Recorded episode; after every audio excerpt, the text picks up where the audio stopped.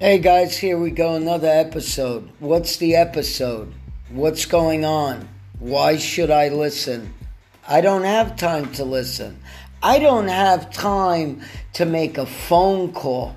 I was so busy. Have you heard this from most people? But the crazy thing is that they're lying. They just didn't have time to call you.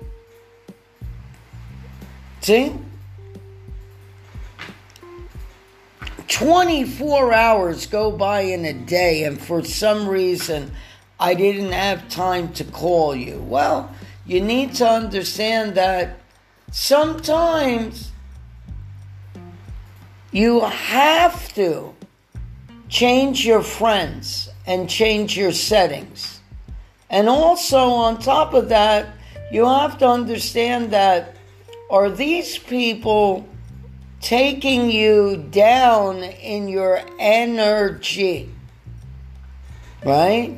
Those people that tell you they didn't have time, when they have time, they're calling you when they need something. That's okay. But the point is, is what are they doing for you inside your life? Are they just complaining?